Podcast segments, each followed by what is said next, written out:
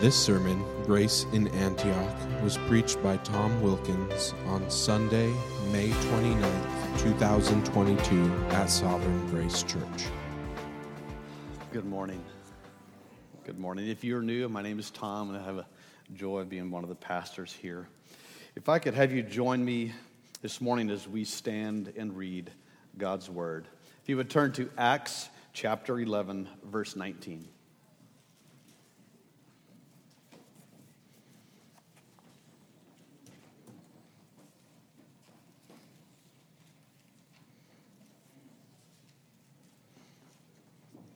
Acts 11 19. Let's hear the word of the Lord this morning. Now, those who were scattered because of the persecution that arose over Stephen traveled as far as Phoenicia and Cyprus and Antioch, speaking the word to no one except Jews. But there were some of them, men of Cyprus and Cyrene, who, on coming to Antioch, spoke to the Hellenists, also preaching the Lord Jesus. And the hand of the Lord was with them, and a great number who believed turned to the Lord. The report of this came to the ears of the church in Jerusalem, and they sent Barnabas to Antioch. And when he came, he saw the grace of God. He was glad and he exhorted them all to remain faithful to the Lord with steadfast purpose. For he was a good man, full of the Holy Spirit and of faith, and a good many people were added to the Lord. So Barnabas went to Tarsus to look for Saul.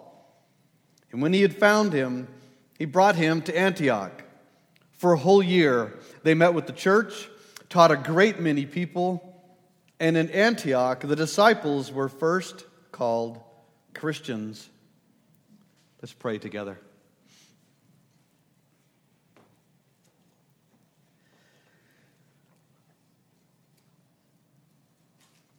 Father, I pray that your Son Jesus would be exalted as we hear the word of Christ this morning. You have already clearly spoken to us in your word as we just read it. Now, Holy Spirit, move and have your way. Your word will not return to you void.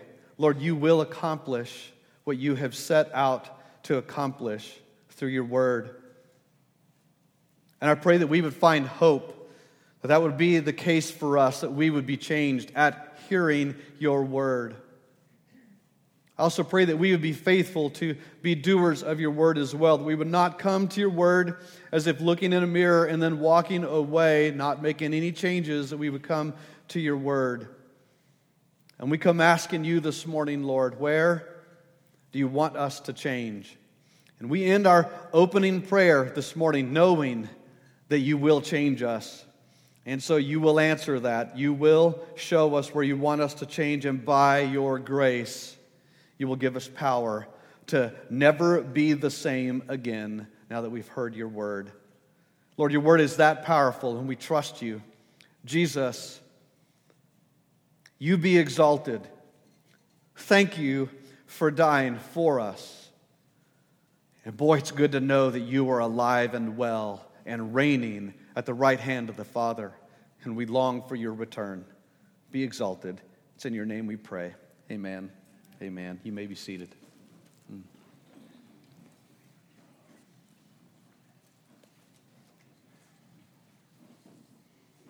The centerpiece of the text, if you're wondering where that is, you can mark it in your Bible, is verse 23. And when Barnabas came, he saw the grace of God. I've titled the message this morning, Grace in Antioch. There's a number of ways that we could word this, of course. But it is clear in this text there is evidence that Barnabas beholds, he saw the grace of God, and it was in Antioch. Situated on the banks of the Orontes River, Rome's third, third largest city, Antioch, of that day. I can't pronounce the current day name of it. It's in the far eastern part of Turkey now, a little tucked in corner down there. It was a cosmopolitan city. Just about every known nation would travel through this hustle and bustle town of Antioch. It was a bridge for the Roman commerce to the west. The Silk Road and so on went through this town. Sadly, it was also known for other commerce. It was rank with depravity. This city was marked by pagan temples and ritual idolatry of numerous cults like those of Artemis, Apollo, and Daphne. On the, on the beautiful, polished marble stone streets roamed myriads of darkened, lost people from all over the world. But in this dark city, the light of the good news of Jesus has now poured in. There was a reference, by the way, to this town of Antioch being on the river. If you were from any of the other towns, if anything bad was happening to your town, it's because the filth had washed into your city from Antioch in that river. Horrible reputation. Now the light of the gospel has now poured in to that city. What a great, merciful merciful move on God's part. The message of Jesus Christ had reached their deaf ears and had opened their blind eyes. Grace had come to Antioch, God's grace unto salvation. Lisa and I are returning from California on Friday evening, stopped again in Vegas. And I often, when we have flown through. Vegas is one of those stopover bridge places for us. We're not interested in going. I personally have had an arrogant approach to Vegas. And after studying in God's kindness, I'd been studying this text, and we landed in Vegas on Friday evening. I went into the men's room, and in the restroom, on the walls and in the stalls, were help signs for those caught in human trafficking. I've never seen that in a public restroom. But in Vegas, it's there. So I quickly Googled it. I thought, what's, what's going on? It's one of the primary targets for human trafficking, that town. And in God's mercy, instead of my normal, I never want to come to this place again. In God's mercy, I heard these words in my head Las Vegas is Antioch. And then I remembered we had dear friends that had relocated to Vegas years ago. There are gospel preaching churches in Vegas. Vegas is Antioch, and the gospel has come to Vegas. It's a really bad place, but I think it's safe to say I'm spoiling the message. Let's join and plant a church in Vegas. Let's join all the other gospel preaching churches and go to Vegas with the gospel. I've summarized maybe these three points. I've summarized it this way I call it the big idea God's grace saves, it strengthens and it marks the church. God's grace saves, God's grace strengthens, and it marks the church. I, had, I didn't have a better word than mark, so just bear with that, and when we get there, maybe we'll understand it a little bit better. Let's look at point one in God's word. Let's read verses 19 through 21 again. Now, those who were scattered because of persecution that arose over Stephen traveled as far as Phoenicia, Cyprus, and Antioch, speaking the word to no one except Jews. If you're not familiar with what's happened, or if you're new to us today, where we've been in a series, and you would have known at this point, Stephen preaches the gospel faithfully in Judea, and then he is slaughtered for being a Christian. He's stoned, actually. And then the church is heavily persecuted at the hands of Saul being one of the primary leaders. Saul, who will later, you'll find his name is Paul. It's like Tom, Thomas Van Essler. Sorry, that's my weird middle name. I'm Dutch in my history. I don't know nothing about them, but I will let you pay for your lunch. um, Saul and Paul, the same man, and he's referenced in God's mercy in this text. Grace had come to Antioch. Verse 20 reads like this But there were some of them, men of Cyprus and Cyrene, who coming to Antioch spoke to the Hellenists. Those are the Greeks, non Jewish, preaching the Lord Jesus. And the hand of the Lord was with them, and a great number who believed turned to the Lord. Verse 19 reveals that believers had been scattered because of the persecution. This is God's doing. Humanly speaking, the believers no longer can be in unity. They can't hang together. They're driven out of their place, except for the disciples who remained back in Jerusalem. The Christians are scattered abroad. And they went on preaching the word of Christ. This is clearly a providential move on God's part. There is no way around the fact that the primary means of grace in the advance of the gospel to all of the known world and finally into Eastwood High School back in El Paso is God's sovereign plan, His sovereign will, His sovereign grace came to me, came to you, came to Antioch. His sovereign will, His sovereign grace Look at verse 19 again. And those who were scattered because of the persecution, speaking the word to no one except the Jews. And so we know the Jews are getting it, but then there were also some of them. And behold, even the man who carried the cross for Christ, we discover out of Cyrene, is part of this.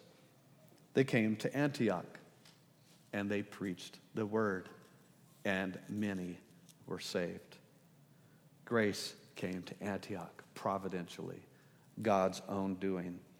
But it also came through this preaching of the good news. And so it's sometimes when we break these things up into points, it's as if they're disconnected. Don't disconnect these, they are connected in the scriptures. In God's providence, it's the preaching of the good news that is saving.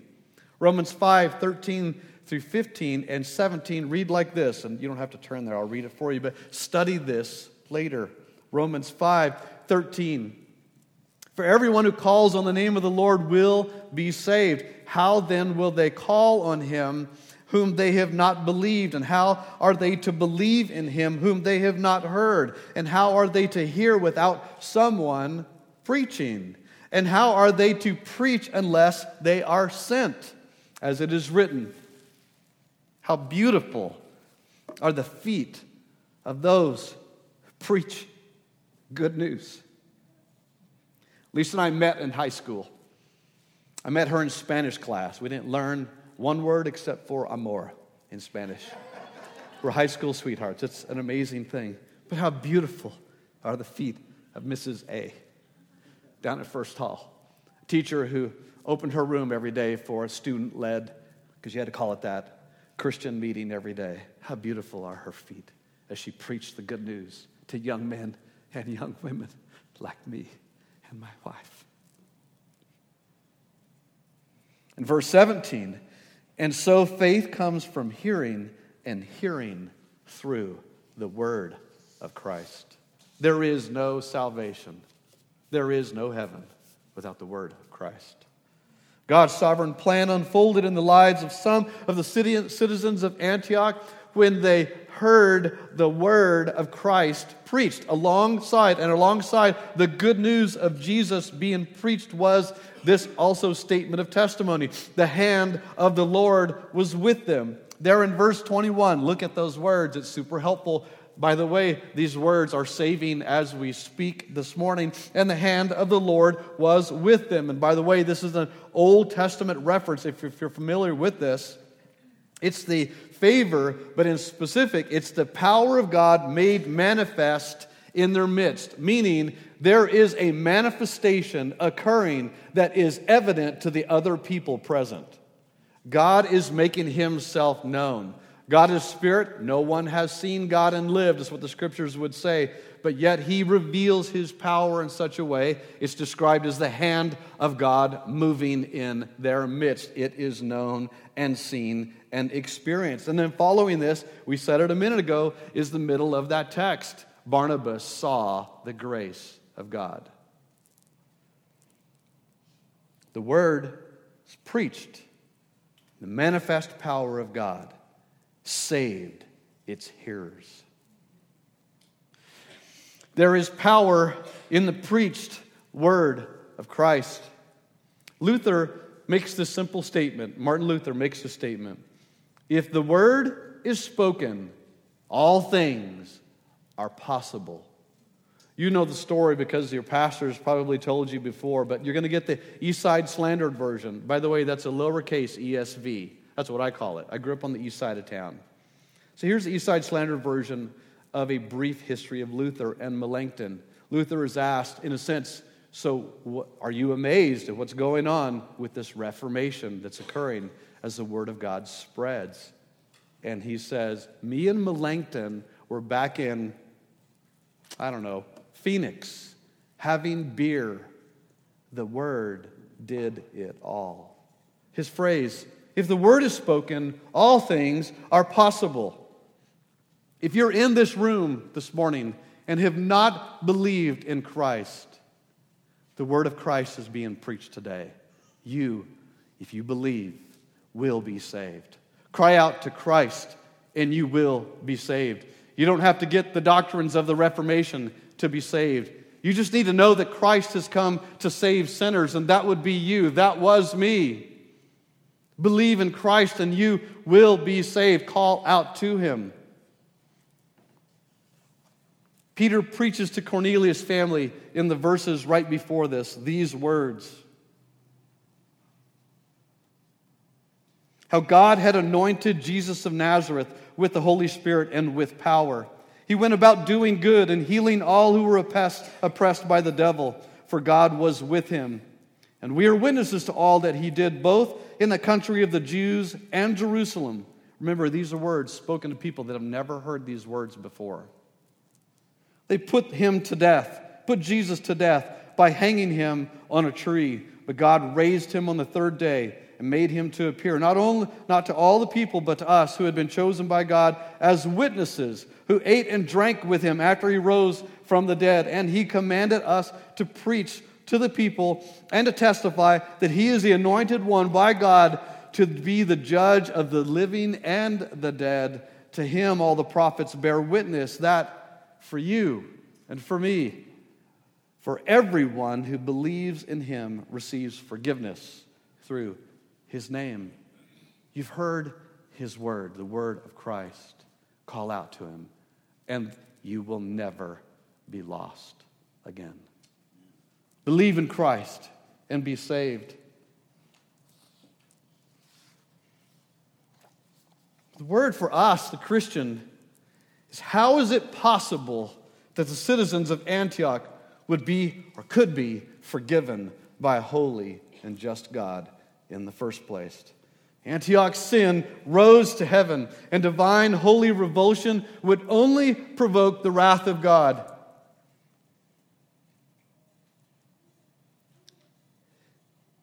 If you want to get a taste of a little bit of divine provocation against sin, is go to the latest news feed about what happened in Uvalde, Texas. When an 18 year old, as soon as he's old enough, buys guns and ammunition and mows down unimaginably young people and two teachers. I worked for El Paso Independent School District. I've walked in and out of buildings that are shaped just like Uvalde, and I just I remember walking in the building. I remember doors being left open. I remember all of that. I'm beginning to search through my news feed. I'm looking for something that's going to provide me relief. Why would he do this? How is this possible? Something inside of me provokes that sense of this is absolute evil, and we're seeing it publicly proclaimed. Evil personified in a young boy, mowing down children, as it were. Now you and I begin to only glimpse of what a holy God must begin to react to when it comes to the sin of Antioch. How is it possible that he could or would save them? How is it possible for Antioch to not be drowned by the Orontes River that it was on the banks of and swept out into the ocean to never be seen? Grace is the only answer to that question. The grace of God and the good news of Jesus Christ, the Son of God, coming and bearing the wrath they deserved, giving them salvation, if only they would believe and call out to Christ for salvation. Verse 21 says of Antioch, and the hand of the Lord was with them. God has shown his mercy Luther's words now ring true for Antioch. If the word is spoken, then all things are possible. We're asking, how is it possible, Antioch? is saved, it's because God has spoken it so. Maybe another question you and I can ask is how is it possible for us, the citizens of Tucson, to be forgiven by a holy and just God? Are we at the core any different than Antioch? We're not. How is it possible that in the Lord and his wrath would not simply cause Mount Lemmon to give way and fall on top of us? The answer is the same mercy. Hebrews 8 12 says it like this For I will be merciful towards their iniquities, I will remember their sins no more. That's how it's possible. Mercy is the only answer. So then, what are you and I going to do? How are we going to live in the good of this? Let's consider these three brief things evangelize with the Word of God. We cannot evangelize without the Word of God. If we go with our good behavior children, it's not going to save. I can't just simply tell people, I used to be really bad as a kid, and now I'm really good.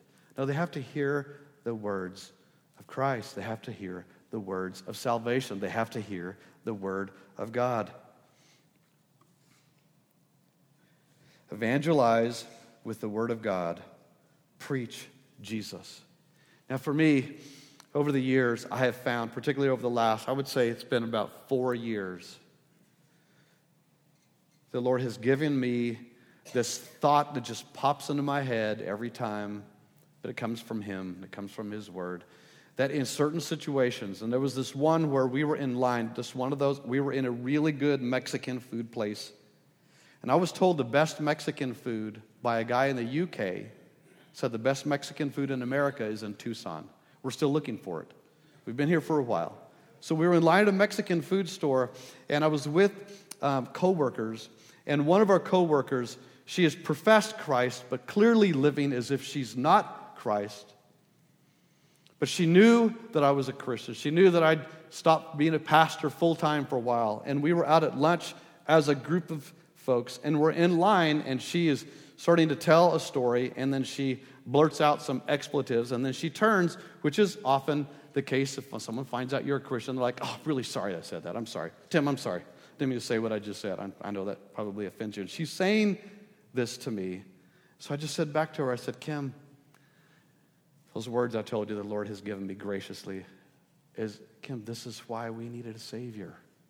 I'm no different than you. We profess Christ, and yet we live at times as if we're not. And in this brief conversation, headed up to pay for our bill, I'm able to encourage this woman who knows of Christ, lives as if she's not belonging to Christ, but who needs Christ. My testimony of how desperate I needed a Savior in very brief words. Look for opportunities to preach the Word. What I told her in the line was this brief story of the tower had fallen on the people, and Jesus is being asked, So what about them? And Jesus' response essentially is, You need to repent, you need a Savior. And strangely enough, it's sufficient. So, what about Uvalde? We need a Savior. Also, as we go about, be anchored and trust in the providence of God that's at work. We know this right from the beginning. You are right where He has called you right now. God has placed you here in this city for this purpose. You have been scattered either by your job calling you out and moving you, or you making a decision to move here because you can't stand the freezing northern part of the country, although it's beautiful, but down here you can finally thaw out. God has providentially brought you here. Tell your story of Christ's goodness to you, anchored in trusting in the providence of God. Also, be anchored in trusting in the power of the Word of God alone to save. In a way that removes the burden for you and I to try to figure out how in the world am I going to share with my sun tanned, beer drinking, baked buddy out on the golf course? How am I going to get through into his life? The Word of God gets through into his life. We had just read at length for those that may be present, have not believed in Christ's words that they have never heard. Strange parts of the story of Jesus coming and dying for them. They are the words of life. Trust in the power of the word to save and share the word. So we've looked at the grace of God and how it has come to Antioch through the preached word. Now let's look at how the grace of God has come to Antioch through grace gifted men. Grace gifted men. Let's read together verses 22 through 26. The report of this came to the ears of the church in Jerusalem. And by the way, my heart went out to the guys in Jerusalem. If you've been following along in this story, as we've been going through this uh, telling of Acts by Luke, Remember, these guys are Jewish guys. The gospel has been advancing among the Jewish people, but now something radically has begun to occur. Gentiles are hearing the gospel and are being saved and are being added to their midst. And it is very concerning to them. They don't know what to do yet. And it's going to continue to be a difficult thing. They, they'll embrace it and then they'll struggle with it. They'll embrace it again. They'll struggle with it, and that will go all the way until today we're going to wrestle with this issue. But it's almost as if they just heard, Are you kidding? A centurion, his whole family, they're saved, and like, okay, this is amazing. It's amazing that God is saving them and adding them to the church. And they're just about to step away, and they hear, Are you kidding? Antioch as well? That's exactly what's occurring in the text. It gets to the ears. it comes to the ears of the church in Jerusalem, and so they send Barabbas to Antioch. And when he came, Antioch, when he came and saw the grace of God, he was glad, and he exhorted them to all remain faithful to the Lord and steadfast in purpose, for he was a good man, full of the Holy Spirit and of faith. And a great many people were added to the Lord. So Barabbas went to Tarsus and to look for Saul and when he had found him, he brought him to Antioch, and for a whole year they met with the church and taught a great many people. Let's consider this text. Barnabas was picked and sent. See the providence of God in that. But there's also a human reason and a good reason, and it's attached to the providence and goodness of God. 24, so let's look at this. With your Bibles, do this. Look at verse 24 with me. For he was a good man, full of the Holy Spirit in faith. That verse informs what we hear about Barabbas. Barnabas, excuse me. I'm going to say Barabbas and Barnabas probably multiple times. The guy's name is Barnabas. Actually, his name is Joseph, and they've nicknamed him Barnabas, son of encouragement. When he came, he saw the grace of God. Barnabas is picked and sent. Verse 24 informs why he was chosen for this task. He was a good man, full of the Holy Spirit and of faith. And Acts 4, his honesty and integrity were juxtaposed to the lying deceitfulness of Ananias in the giving of the gifts. His character was known and trusted in the church. He had the gift of teaching and instruction, nicknamed the son of encouragement. He was a good guy, one of those guys you want to get around. He was a man full of discernment as well. Verse 23 also was informed by verse 24. He was full of the Holy Spirit, and this gave him eyes to see God's gracious work in the redemption of the Antioch saints. And maybe one of the things we could quickly apply is are we quick to see God's work of grace? Oh, how we need the Holy Spirit giving us discernment to know right and wrong, where God is at work and where he is not at work. His love and care, Barabbas's, Barnabas's love and care for the saints in his church led him to exhort them to all remain faithful to the Lord and steadfast in purpose.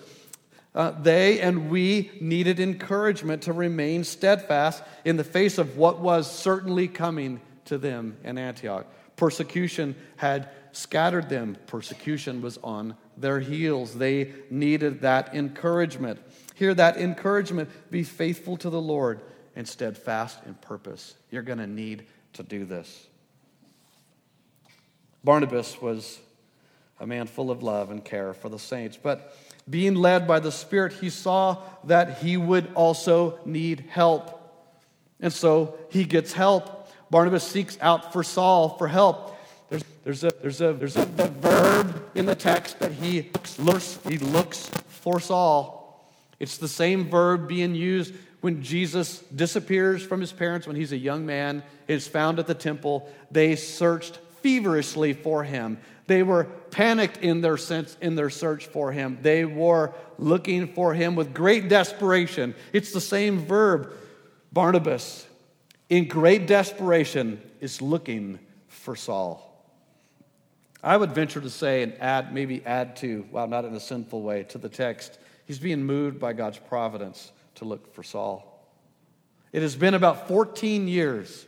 If you want to know what the time frame is, 14 years since Saul has been converted and what we're finding in this text. Paul's list of sufferings, Paul's list of sufferings and, and visions out of 2 Corinthians uh, 11 and 12 had likely already occurred. Saul's family had since likely disinherited him uh, for following Jesus. But here's the important note about God's providence involved God's grace, hear this, is revealed in it was Saul that led out in the violent persecution of the church even witnessing to the point of death of many of those saints. And the church was scattered. And in the scattering, some of the saints landed in Antioch and preached Jesus. Now, Saul, the one who was chasing them, is now being sought out, found, and taken back to Antioch. Of all the people, he's going to be coming, loving, caring for, and teaching this church. This can only be the grace of God occurring in Antioch. Barnabas sets, gets Saul to help, and it changes history. It's amazing what's packed right here in verse 25. So Barnabas went to Tarsus to look for Saul, and when he found him, he brought him to Antioch. It's world changing in the text. In humility, this is where we see the shift. Barnabas will decrease over the next few chapters, and Saul will increase.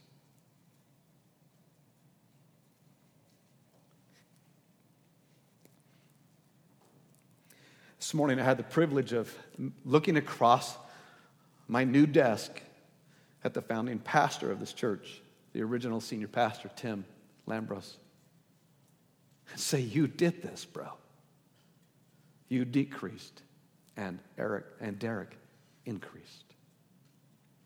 He, in a sense, stepped aside and Derek took over as lead pastor.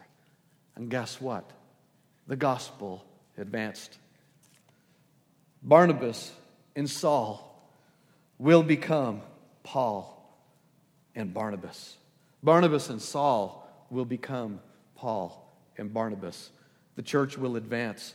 The gospel will triumph in the same gospel pattern as John the Baptist would decrease, Jesus will increase. So Tim decreases and Jesus increases in this church. Saul, Paul, will become what historians describe as one of the most influential men. This is both in the church and outside the church. The estimation of the Apostle Paul is he's described as one of the most influential men, other than Jesus, of course, in the Christian church, much less in world history. It reshaped the world. This move, Barnabas seeking out desperately for Saul to go to Antioch, this third largest city in Rome, changes history from then on. For a whole year, they met with the church and taught a great many people. Remember, we're looking at how grace gifted men are now given to this city, but they're given in particular to the church in this city. The church gathered and was taught by these men, Barnabas and Saul, in verse 26. Were there for a whole year and met with the church and taught a great many people. I wish I could have been there. I wish I could have sat under Barnabas and watched this man full of the Holy Spirit talk about how he was saved and to teach from God's word faithfully the word of Christ. I would have loved to have heard Saul now say, What in the world has been going on the last 14 years? As he later will describe himself as being the chief of sinners. You could not poke Paul enough or long enough in his testimony before you found out, oh, you want to know who I was? I was the killer of the church, I was the destroyer of the church. If it was up to me, Christ would never be on the lips of another person on the face of the planet. He showed mercy to me. These men taught the church for a year. So let's consider it's a weird place for some application, but let's consider it just for a minute. Am I an encourager like Barnabas? In other words, do I see the grace of God at work in people's lives? You know, my heart goes out to dads at this moment. You're doing everything you can to grab those boys by the ear, grab those, well, not your girls, don't grab your girls by the ear. Bring them gently. Do you see God's work in their life? Are you an encourager or are you just a realist? You like calling it like it is? Or am I pragmatic? I think of how this is going to work. What's going to work best? You know, if Barnabas was pragmatic when it came to encouraging this church in Antioch, Saul would not have been the call on that one. Don't look for Saul. Just find somebody else. This guy's got some luggage he's going to bring with him. Now, Barnabas, being filled with the Spirit, is not a pragmatist. He's not looking for what will work. He's listening to what God has called him to do. Am I a Barnabas? A discerning encourager of others, building up rather than tearing down, hopeful rather than untrusting, watching and learning rather than proud and uncharitable towards the church or those in it. I personally have had a growing concern that when I'm in discourse with people that are in the church. And I don't mean this one, but when I'm talking to people in general, other Christians in general, like, well, you know, the problem with the church is blah, blah, blah. And for a while, I was like, you know, you're right. That is a problem with the church. But what's occurred to me is cynicism has crept into my heart regarding this. This is the bride of Christ we're talking about. So let's go back and say that again. You know what the problem with the bride of Christ is? I think that would like stop the rest of the sentence. You're talking about Christ's wife. So I needed to rethink this. And I think it's right for us to reconsider our disposition towards the church today. Does it have its issues? It absolutely does. Ask Paul. His opening words to the Corinthian church aren't, aren't you bunch of idiots. They're, God is at work in you in every area of your life. I should be looking for evidences of God's grace in the church. Where do I see Jesus preached faithfully? Where do I see the hand of the Lord that is at work in the church? And do I see my pastors or my brothers and sisters, my community group leaders, and those that come alongside me to disciple me, giving me words of exhortation and words of encouragement? Do I see them as a gift and embrace them as God's gift to me? Verse 25 So Barnabas went to Tarsus to look for Saul. And when he had found him, he brought him to Antioch. You know, the incredible worldwide impact of these verses cannot be overstated. These two men showed this local church Christ, standing, as it were, with one hand on the members of these church, on these saints, one hand on their shoulders, and pointing to Christ. Amazingly, Antioch itself, that city, will become the mission base for gospel advance to the ends of the unknown world. It's not just one of the cities that gets touched by the gospel and the grace of God, which is amazing in and of itself that it would be. It is a key city to the fact that you and I are here today. The gospel went to the west, because these two men taught in that church faithfully for a year. The grace of God has come to the church in Antioch through the preaching of the word and through these grace gifted men. And now finally, the grace of God has come to Antioch through Christians. Now, for you and I to hear that, it's like, we're Christians, we get it. But this is very different during this time. Hear those words, the very last words in verse 26. And in Antioch, the disciples were first called Christians. The character and lives of these growing Gentile saints were so changed and so changed by the gospel of God through this means of discipleship and instruction that even non believers took notice. The change was so stark and real that they lived totally different. Now living out their new life in Jesus Christ, no longer worshiping pagan gods and go- uh, goddesses. Goddesses. It's a real word. They heeded Barnabas' first exhortation to them remain faithful to the Lord and steadfast in purpose. And it changed them. The result was God's power to redeem a man became evident to everyone.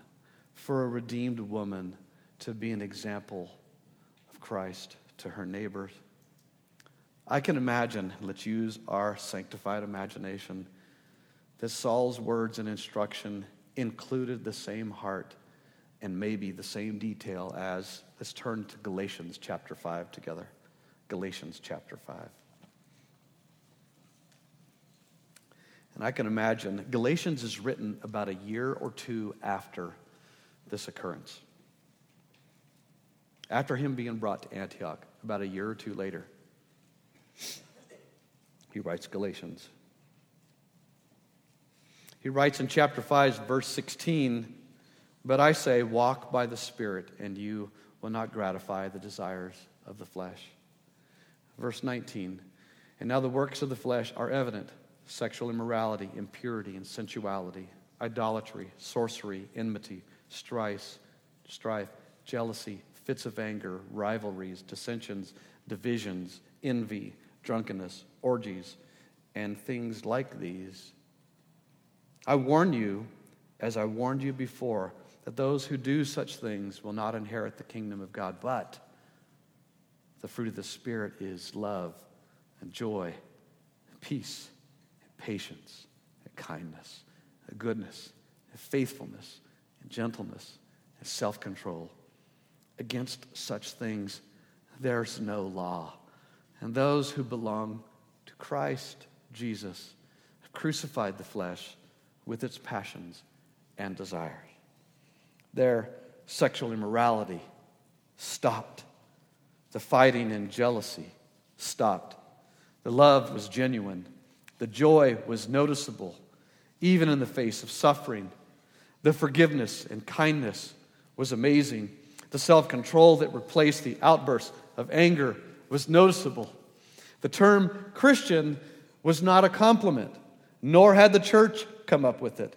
Christian was not used to distinguish them from non Christians, it was calling them out as not belonging to either the Jews or the Gentiles. They're not either the Jew nor the Gentile, they're Christian. There was a new person created by God. The scriptures will say a new kind of people, a royal people, a new race of people, not Jews, not Gentiles, Jesus people. And so they're Christian. They are like Jesus. Two words mashed together, saying these people they're like Jesus. Derek Thomas writes in his commentary What emerged in Antioch, a pagan Roman city, was a community in which Christian values and zeal were so palpable that the unbelievers could see it even if they derided them for it. Such an environment sifted the wheat from the chaff. Only true Christianity could survive in such an environment. sooner or later, nominal Christianity will accommodate itself to the pagan culture. It will adopt its values and conform to its levels of acceptability. What showed itself in Antioch was something, though, entirely countercultural. In such an environment, there is no mistaking the true church.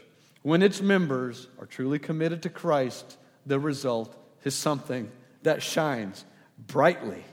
It may prove costly to shine for Jesus in a godless society, but in doing so, we become the beacons of hope to a dying world. Nor should we underestimate the way such a light can be a draw for those whose lives are engulfed by darkness. Hear those last two sentences. It may prove costly to shine for Jesus in a godless society, but in doing so, we become the beacons of hope for a dying world. Nor should we underestimate the way such a light can draw those whose lives are engulfed by darkness. So let's ask ourselves this question Are we so changed by the Holy Spirit that we are known for being other than the world? Is there any marked difference in our nature and character that would be evident to even those outside the church? That we would be Christian. In today's society, to be Christian is not an endearing label anymore. I think we're headed back to Antioch in that sense. You know, as Americans, to be Christian, that was, yeah, we're, of course we're Christian. Uh, literature was shaped by Christianity, and now we are progressively in a non Christian. The distinction for Christian is taking on the same overtones as it did in Antioch, and yet they, our culture, need this grace of Christians present. They need the grace of God revealed in true Christians that are beacons of hope shining light into the darkness. It is not the Spirit of God that moves in us. Now that we're Christians, saying, Get away from the world as fast as you can. Oh, it definitely calls us, God's Spirit calls us to not be of the world. But He has left us in this world as a beacon of light, to reveal his image, to preach his son Jesus to those who desperately need him. Also, now we can call ourselves in this Christian. Do you see the mercy of God to Tucson in the fact that he has called you, saved you, he's changing you, he is with you in the power of the Spirit? Do you see that this is the grace of God? To this city. If you're visiting here, we have family and friends from El Paso. Do you see the fact that you are a Christian is actually God's doing in your town? You know, outside His power, we have nothing to offer Tucson. Nothing. But in His power, we have the grace of God to offer this city. Do you see that the mercy of God has come to Tucson by holding back his wrath? Instead, he planted a church in 2000. Do you see that this small gathering of a local church is present in this city because the Lord has seen fit to call men and women to himself in this town? You are God's grace gift. We are God's grace to this city. We are his means of grace to this darkness. Consider this. And Rick, you can go ahead and come up. We are changed for God's glory. That's the ultimate reason that we would turn and worship and exalt Christ. We are changed for his glory, but we are also changed for our good. The Lord has been merciful to us. He has saved us to the death and destruction of sin in our lives. He has done this for his glory, and he has done this for our good, but he has changed us. He, we have been changed by him for them. He has made us Christian for our city, for our neighborhoods. He has made us for them. God's grace does save, it does strengthen, and it does mark the church.